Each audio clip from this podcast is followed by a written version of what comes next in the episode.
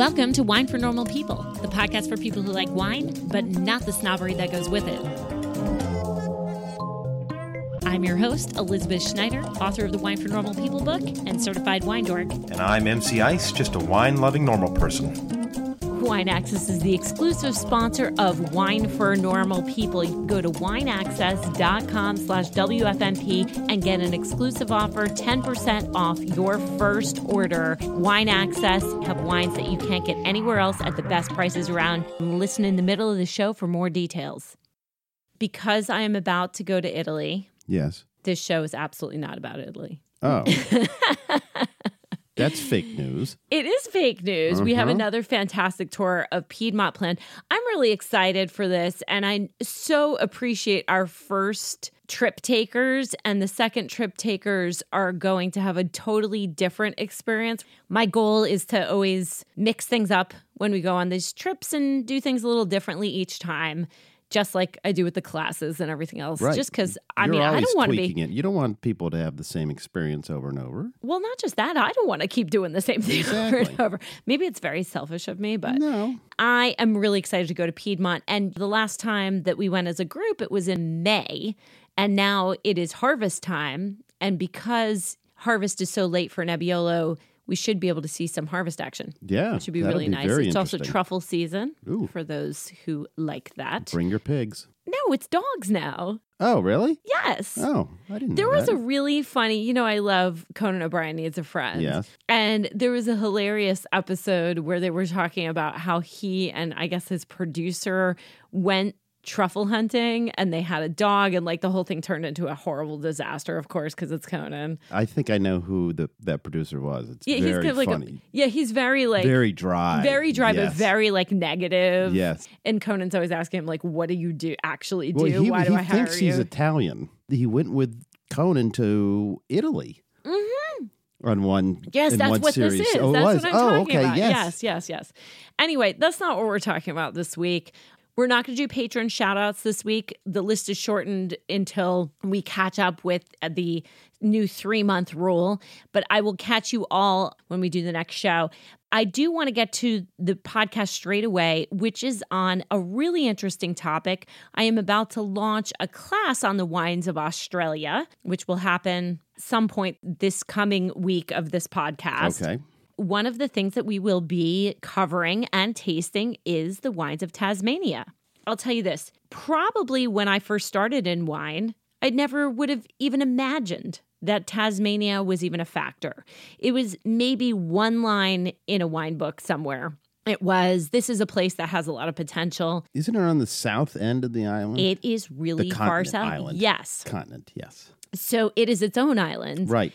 and it is one of Australia's top cool climate wine growing regions. It is between 40 and 44 degrees, the roaring 40s, which we talked about when we talked about New Zealand. Right. It's this small, isolated state. It's 150 miles off of the Australian mainland. It has become a huge tourist destination. Actually, Hobart is a huge tourist town these days for the wine and the food and for all the culture. And it's on the southeastern tip of Australia. It's the southernmost wine region of Australia. It's cool, it's diverse, it's got unique terroir. And because it is cool, it specializes in Chardonnay, in Pinot Noir, in aromatic whites, and in sparkling wines, really made out of that Chardonnay and hmm. Pinot Noir. Everything is in very limited supply. I read somewhere that only a quarter of what they make is actually exported anywhere. Oh, really? We're talking about tiny, tiny amounts of wines. So it's actually only about 2,000, little over 2,000 hectares or 5,000 acres. And there's 180 producers, give or take, maybe What? 200 producers of, of everything in Tasmania. Oh my gosh. Think of it like a state. So, Right. like New York State or wherever.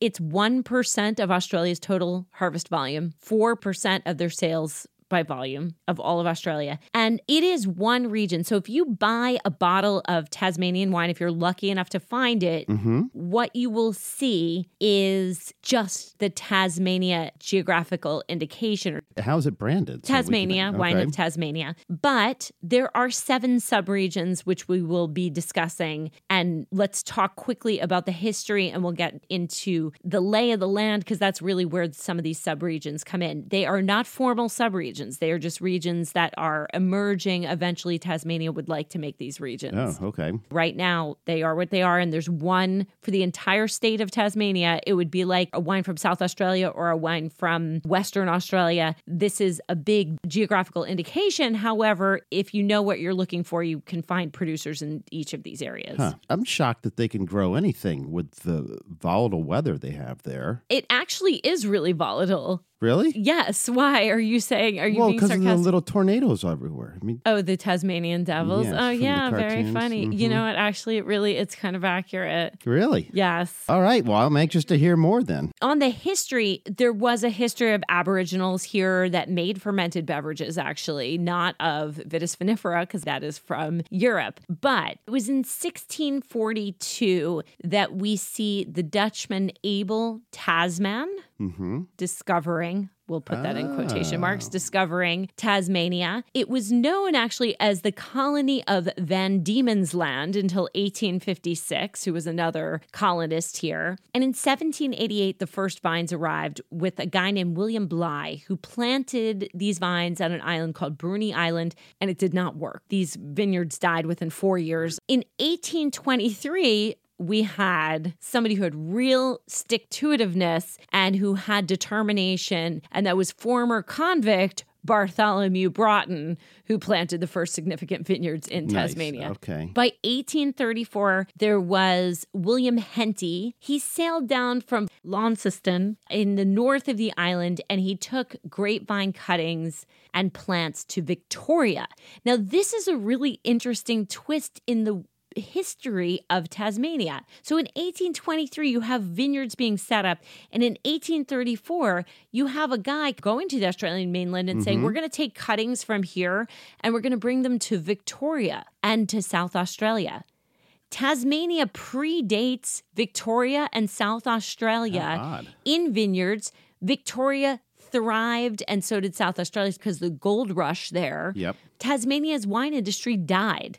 Yet, on the back of the Tasmanian wine industry, much of that flourished. So, really, really interesting. Now, Victoria and South Australia are hugely productive and are known for high quality wine. South Right. Australia has Barossa and McLaren Vale and Coonawarra and Clare Valley and Eden Valley. All of these very famous regions. And in Victoria, you have the Yarra Valley, you have Mornington Peninsula. I mean, all of these really famous areas Why did it die? It- well, there's a number of reasons for that. First of all, people left and they went to Victoria for the gold rush. Yep. And there just wasn't the population that at that point to sustain Sure. the viticulture, and it's very difficult to do. It is very, very hard to grow grapes here. In 1856, they changed the name to Tasmania. And in 1865, more than 45 grape varieties were grown here. But after people left, in the 1860s, there just wasn't an industry here. There was mm-hmm. pockets here and there. Most people thought it was too cold. It took about 100 years for, the For to industry to, warm come up. back. No, not even no, no. 1958 to 1959 there was finally a resurgence.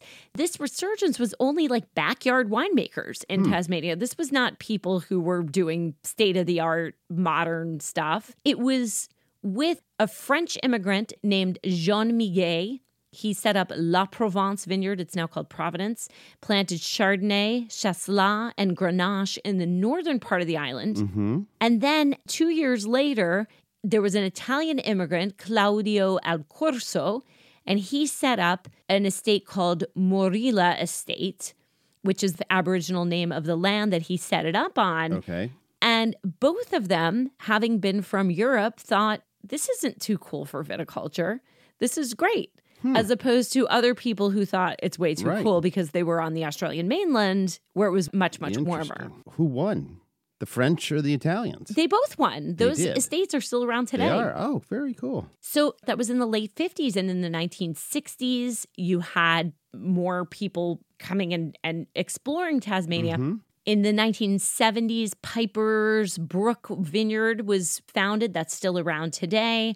Jansz, which was founded with Roederer or Roederer from France. Right. Jansz is the only sparkling only wine estate on Tasmania. It has a great pedigree. Yalumba owns it today. Yalumba is based in, I believe it's in South Australia. Oh, 1990s, more people moved onto the scene, and today we see it thriving. Now, again, there's a limited number of producers, probably around 200, give or take, and it's not that much vineyard area. But what is growing here, and we'll talk about the flavors of these wines and what they're mm-hmm. making. Pinot Noir is 47% of what they grow. Chardonnay is 25.5%, Sauvignon Blanc about 9%, Pinot Gris 8%, Riesling 5.5%. And then everything else is pretty small. Pinot Meunier is 2%, and that goes into the sparkling wines. Syrah, 1%. And then you have Cab and Merlot, and then other aromatic whites.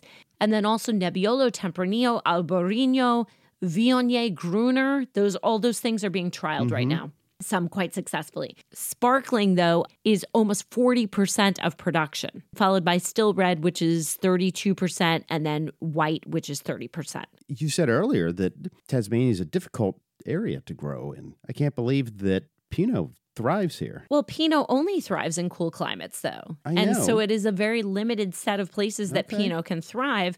They have to be cooler climates. Pinot needs a warm summer, a shorter growing season, Mm-hmm. continental climate. That's what Burgundy has. And if you look at Santa Barbara, there's whipping winds, and it's one of the coolest places in California. Sonoma Mm, point. Coast is very cold. Right. Parts of Chile have the Humboldt Current. So anywhere that's growing Pinot is cool. This would fit that profile. So let's talk about the climate because that might put into focus why this would be a place for cool climate varietals. Okay. It's a temperate climate. It's got a marine climate, a maritime climate, because you have the Tasman Sea, you have the Bass Strait, and you have the Indian Ocean. And all of that is going to mean that you have really strong winds and rainstorms that are coming off of the ocean because this is in the roaring 40s. So 40 to 44 degrees south latitude. There's open ocean, and you have these prevailing westerly winds that are going to batter the western coast just like in New Zealand. Hmm. You can't do viticulture on the western coast here, just like in New Zealand. You can't do viticulture on that western coast either. The only places that you could really do viticulture, and again, this is consistent with New Zealand, is places where you can get shelter from those winds, those high is there winds and the rain. topography to help with that? Yes, it's the most mountainous state actually in all of Australia. There's mountain ranges that crisscross the center of the island. That's going to protect the vineyards and create some warm pockets. One of the other problems here is frost. You've got frost, you have humidity because you're on an island, so that's always going to be an issue. Botrytis, not the good kind. Yep. Wildfires in the summertime because sometimes they can get really oh, dry. It all boils down to this you need to pick the right site and then you need to manage it well. This is not viticulture that's easy. You really have to work on this. And you also have to worry about vintage variation because are the summers even going to be warm enough to ripen the grapes? Well, if not, you can move them into sparkling. And will frosts harm the vines in the winter time? When it works, you're going to get these really elegant wines, but it is an issue, right? They do have drought issues sometimes in the summertime, even mm-hmm. with all the rain because of the rain shadows and the mountains and things like that. So they actually have apparently a very extensive network of drip irrigation Oh. all over. Some places use it, some places don't. They don't use it every vintage because some vintages it's wet and rainy, but they hmm. have the option. You've got Hobart in the east. It is the second driest Australian state capital after Adelaide. You have sheltered climates around Launceston and Hobart, which are Tasmania's main wine centers. What all this is going to result in, though, is low yields. These vineyards are expensive to farm. It's I bet. expensive to grow grapes, quality over quantity. And the wines are going to be pretty expensive because you don't know what you're going to get. There isn't a whole lot. The other thing I should mention global warming has been quite good for oh, bet, Tasmania. yeah, it's fared pretty well.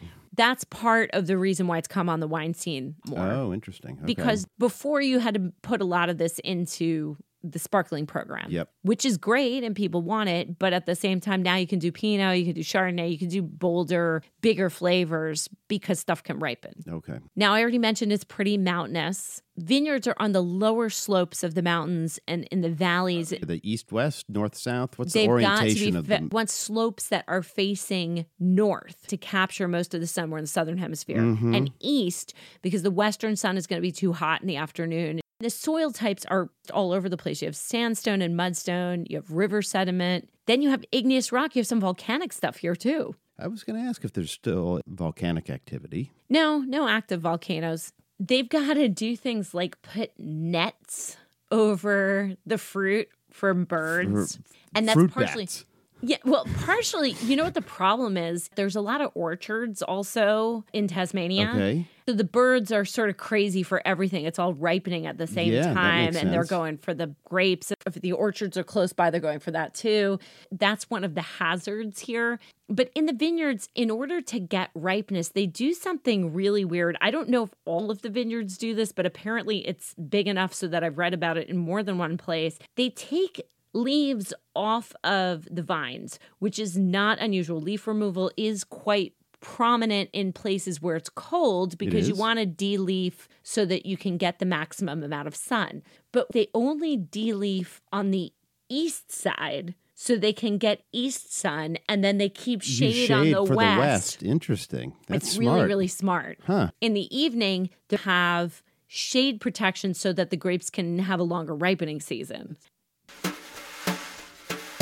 We're going to thank our sponsors. And the first one we're going to thank is you, the patrons on Patreon. Thanks to everybody so much for helping keep us going. Without Patreon, we can't do it. And for a bottle of wine a year, $21.60 a year, you can join this awesome community and come to things like we just had a wine access hangout with Serge Duray. You get access to all sorts of special events. If you get any value out of this show, it would be really, really great if you could help keep us going. Also, don't forget winefornormalpeople.com slash classes, another way to participate in the community. I'm about to launch a bunch of new classes through November. Get on it today and make sure that you sign up $30 a person. It's a great deal. You buy the wines locally, buy as many or as few as you want, and you get to hang out live with a great group and a really fun community. Wine Access. Wine Access is the exclusive sponsor of this show. You will get 10% off your first order when you go to wineaccess.com slash normal and sign up for my wine club. Wine Access has wines at amazing prices that you can't get locally. I just had a meeting with their team of experts to talk about our next wine club shipment for the Wine for Normal People Wine Access Wine Club. They are so dedicated to finding the types of wines that we love to drink. There are wines for every but the common ground here is that they are incredibly high quality and they are things that are hard to get on your own. The team and I sat down and pieced together things that I like, things that you guys like for the wine club, and things that will be affordable. For $150, you can get six bottles through the wine club. So we really have to make sure that we have the best wines that are the best bang for the buck. You will love Wine Access. They were rated Best Wine Club by Wirecutter. They are a partner of the Michelin Guide. Michelin only works with the best, as do I. Go to wineaccess.com slash WFNP. Check out the wines that I am loving right now. Support them as they support us and get some great wines. You won't be sorry and get 10% off with my special URL, wineaccess.com slash WFNP. And now let's get back to the show. As I mentioned, there are seven separate areas, which I will go into now, but we will mention all of them. But the only official geographical indication or appellation for Tasmania is Tasmania. Okay. There's a number of reasons for this. Okay, first of all, the qualifications for having a GI is that each region has to have at least five independently owned vineyards. Okay. They have to be at least five hectares or 12 and a half acres each, and they have to make more than 500 tons of grapes. There's only two districts that have that, that could qualify for that the Coal River Valley and Pipers River. Huh. There are areas that make more wine, but they don't have the other qualifications. Like they might not have five independently owned Oh, interesting. because there's been a lot of consolidation. yeah. Okay. These districts, as I mentioned, are on the northeast and southern parts of the island. Nothing on the west coast. Most of them are near the cities of Launceston in the north and Hobart in the south. Most of the areas of Tasmania are really well suited for whites and for Pinot. But you've got a couple of areas that are warmer that can work for red wines, and we'll mm-hmm. talk about those. So, in the north, you have the Tamar Valley and Piper's River. It's wetter, it's a little bit more humid. The Tamar Valley is most of the production, it's 40% of production. It's at 42 degrees south. It is the biggest district, it is the oldest district. It's on both sides of the Tamar River, which is named for a river in England. Uh-huh. So I'm probably not saying it right. It's yeah, probably it's pro- Tamar. pronounced, it's pronounced Thames. So this flows from Launceston to the Bass Strait. It is one of the driest and the warmest climate. So cool winds are going to come down and help keep it fresh, but at the same time it is pretty warm. You have grapes growing on the northern slopes, on the southern banks of the river. There's less frost risk. Iron rich soils here. The vines are going to dig pretty deep. Mm-hmm. Lots of flavor in the wines of Tamar Valley. Pinot Noir, Chardonnay, Sauvignon Blanc, lots of sparkling wine here, plus Pinot Gris, Gewürztraminer, and Cabernet Franc. This has got to be one of the most diverse regions, right? It's 40% of production. Sure. So, again, you're going to try to make your benchmark wines here.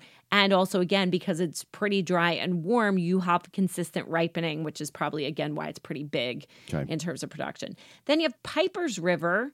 Here, also northeast of Launceston, lots of forests and hilly. This is 20% of production. They also have volcanic soils here or igneous rock.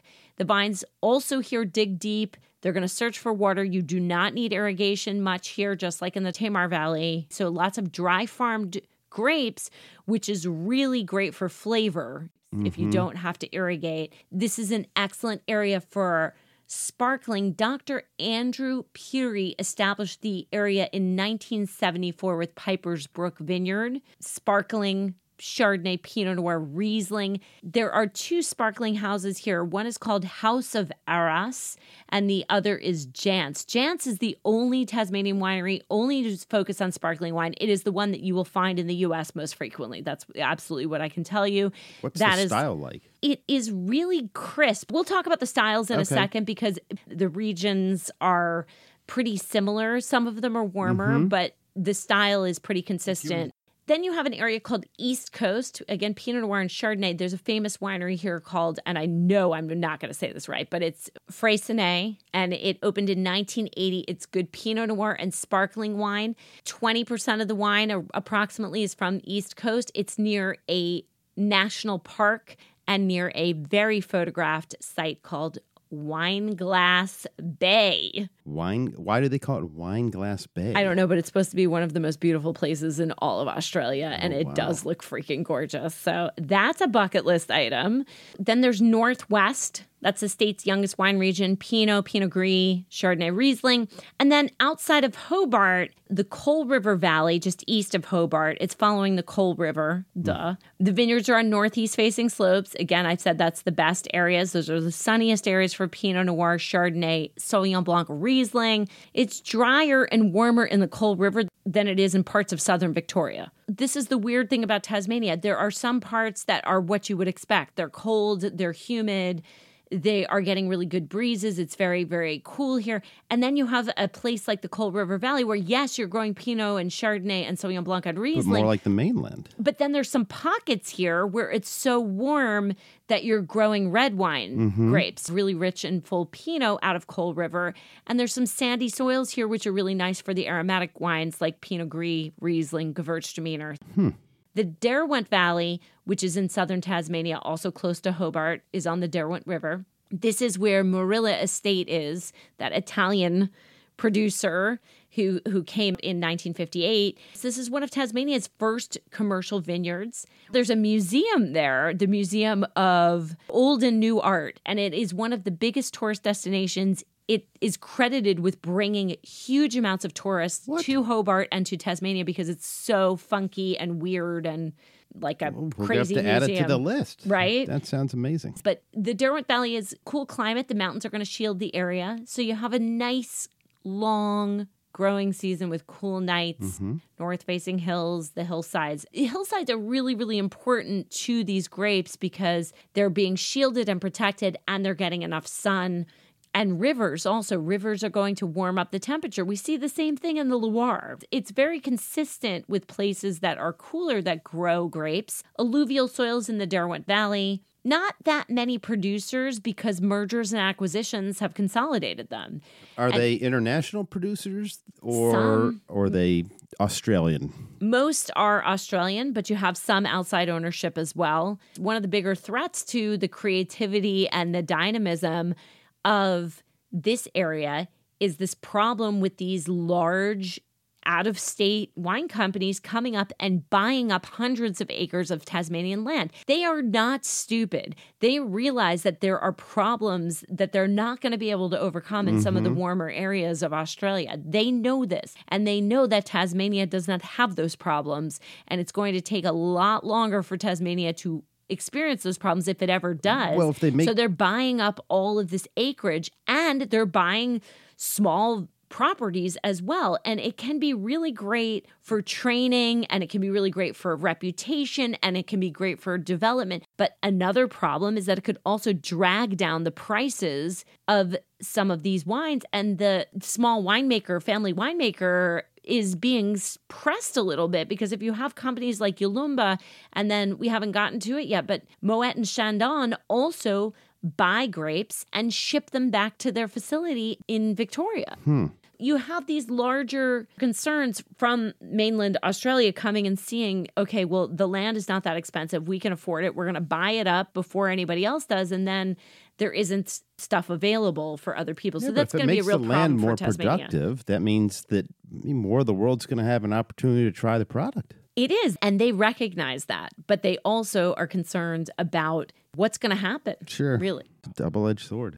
The Huon Valley is the final one. This is the southernmost area in Australia for making wine. They get winds from the Antarctic. There is a rain shadow here, but this is cool, cool climate, mm-hmm. Sounds great like acidity. It's alluvial limestone soils, north facing slopes. Mostly apple orchards are here, but what you do have is some small pockets of this very acid driven Chardonnay.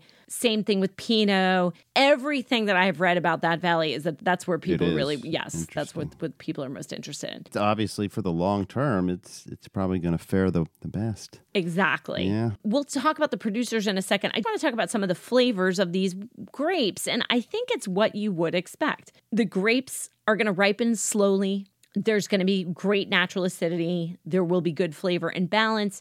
These are not over extracted wines, not really big mm-hmm. wines. They have really great acidity.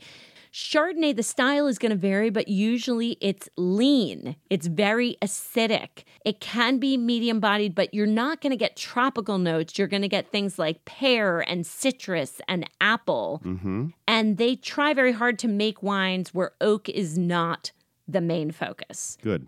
Honestly, they don't have enough fruit to support a lot of oak. They are trying to find a balance. Some of the better Chardonnay producers, Piper's Brook, Devil's Corner, Bay of Fires. Oh, these are things that I've read. Again, we can't get most of this wine here, and it is quite expensive in the US. But if you are looking for these wines, there's also a vineyard called Tolpuddle, which is well esteemed. It's owned by Shaw and Smith, which is a winery in Adelaide Hills in South Australia. Again, ah. another one of these things coming from, but it's a small vineyard. The Chardonnay is lean. The Pinot Noir is elegant. Red berry, strawberry, cherry, aromatic. Tamar Valley and Piper's River are going to mm-hmm. do very well with Pinot. The Coal River Valley and the Derwent Valley are emerging as Pinot producers. Moorilla Estates, Pooley Wines, Freycinet, sparkling Tasmanian bubbles are considered the best in Australia because of the cool climate, Sure. because of the expertise. Most of it is traditional method, but I will tell you not all of it is traditional method. There is going to be some that are in the Charmat method, which will be fine. That's the tank fermentation method. But there could also be some that are carbonated. Okay. But the better ones are all using the traditional champagne method. Does it indicate the, the method on the label? No, So you got to look that up on the tasting notes. Oh, you can look that up. You can often tell by the price also. Okay. Some are dry and fruity with apple and citrus. Some are very bready. Some are aged with extensive lees contact. Jansz, I've already mentioned, mm-hmm. Yalumba. House of Arras, as I said before, they are known for long lees aging. Clover Hill, Freycinet, Piper's Brook, biodynamic producers Stefano Lubiana. Moet and Chandon, they're using their Tasmanian grapes for Australian sparkling. So that's sparkling. And then we have some of the aromatic grapes. Pinot Gris, the goal generally is the Alsace style, fuller Right. bodied with Yep. really good acidity, spiciness, which again is something very, very common in Alsace, more than the lighter style Pinot Grigio. say, so this is this is more flavorful than what we'd find in Italy, right? Parts of Trentino and Alto Adige make exceptional Pinot Grigio, so we can't always say that. But yes, it's not mass produced. Obviously, nothing here is mass produced. It's all very small. Too small. Sauvignon Blanc, high acidity, and it's very citrusy. So, whereas New Zealand has those jalapeno pepper notes and the big tropical notes, this is going to be citrusy and light, probably more reminiscent of cool climate Sauvignon Blanc from France than something from New Zealand. But there are producers that use oak. So caveat emptor if you're going to buy a Sauvignon Blanc Good from. Tasmania, and some of it is quite prodigious oak, from what I could tell. Riesling increasing in production, sparkling, sweet, dry, all styles made, high acidity, great minerality. Pooley Wines is a big proponent of the Riesling, but we're seeing more growth in Riesling. And then Shiraz, cool climate Syrah or Shiraz is a thing. If they can find the right spots for it, it can do quite well. Well, I've give- already mentioned Cabernet and Merlot also can grow here, but you've got to find the right sites. I mentioned that some of these places have warmer climates. So you have to pick and choose where you're going to grow red grapes, especially that you're not using for sparkling. Given your love of Shiraz, what would your ex- expectations be of Shiraz from Tasmania? If they can ripen it, Yes. it can be quite good. This is going to be a cool climate style with lavender notes, probably bacon fat, olive notes. Those Mm-hmm. are all things that you'll find in cooler climates. Now, the key is to make sure that the acidity is not so high that and you That it's have some flavor unbalanced. development, right? And Right. flavor development, and you want the tannins also to be a little more mature so it doesn't strip your mouth. So Oh, right. those are I don't know what those styles are or what they will be, but it could emerge as a really excellent place for Shiraz in the future. Hmm. Nice. I just don't know right now. What I will tell you is some fabulous producers. We've mentioned most of them. Another one that I didn't mention was Domaine A. Tamar Ridge, Pirie is another one. Lots of really great producers here, but it is a limited set and a limited selection. If you live in Australia and you're listening to this, you probably have great access to Tasmanian wines. If you live in the US, in Canada, in the UK, it's going to be more limited because we just don't have the selection. There's not that much wine to go around. The UK will have a better selection than the US, mm-hmm. but we have that some access, and especially to the sparkling. That's usually what I see, and some of the higher end Pinots are available in the US. But as Tasmania becomes this huge tourist destination, not just for Australians, but for others, it's really quite possible that people go and see these gorgeous cities and they see the natural beauty of Tasmania. It could be that the demand for wine goes up and they're able to supply it. And again, these large producers have a role to play because they can pump out more wine. Mm-hmm. But what we don't want to see is we don't want to see You all of it the to be unique formulaic. Well, we don't want to see all the unique characteristics Right. of this place go away because we have larger producers coming in. It just depends on who those larger producers are, what they decide to do, and whether or not they are respectful of the traditions that have already been established, even if they are shorter traditions than in other places, which is ironic because a lot of those other places that have longer traditions got the grapes from That's Tasmania. yeah, that is funny. It is. So that's Tasmania. It's a short show. It's a short topic, Well, but pretty have thought- interesting. I never would have given Tasmania a second glance on the Wall of Wine, but now I'm going to keep an eye out for it. I mean, this sounds really good. And that's really all we can do is keep an eye out for it. I looked locally for these wines, could not find them. We are lucky enough to be able to access some wines from not around here, so we can get those wines, but it is not easy to find these, and they are going to cost you some cash.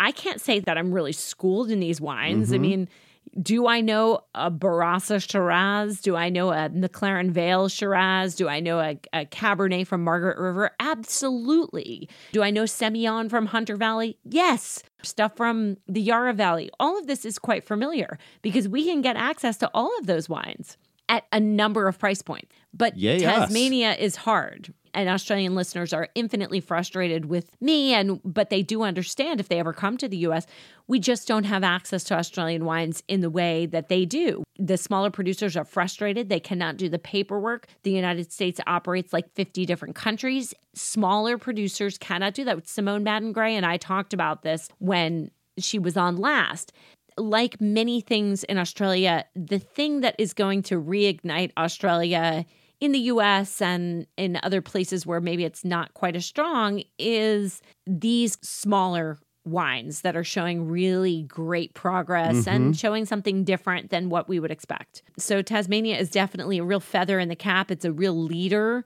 for what Australia can do, something a little bit different. So, well, it sounds like you're giving us a glimpse of the future here. So, hopefully, they become uh, more prevalent in in our local wine shops. We'll have to see, but I did want to cover it because it is something that's interesting, and I would totally classify it as emerging because the scene has ignited in the last 20 years. So, we'll see where it goes, but it certainly looks like it's on an upward trajectory. So that is Tasmania. And with that, this has been another episode of Wine for Normal People. Thank you so much for listening, and we will catch you next time.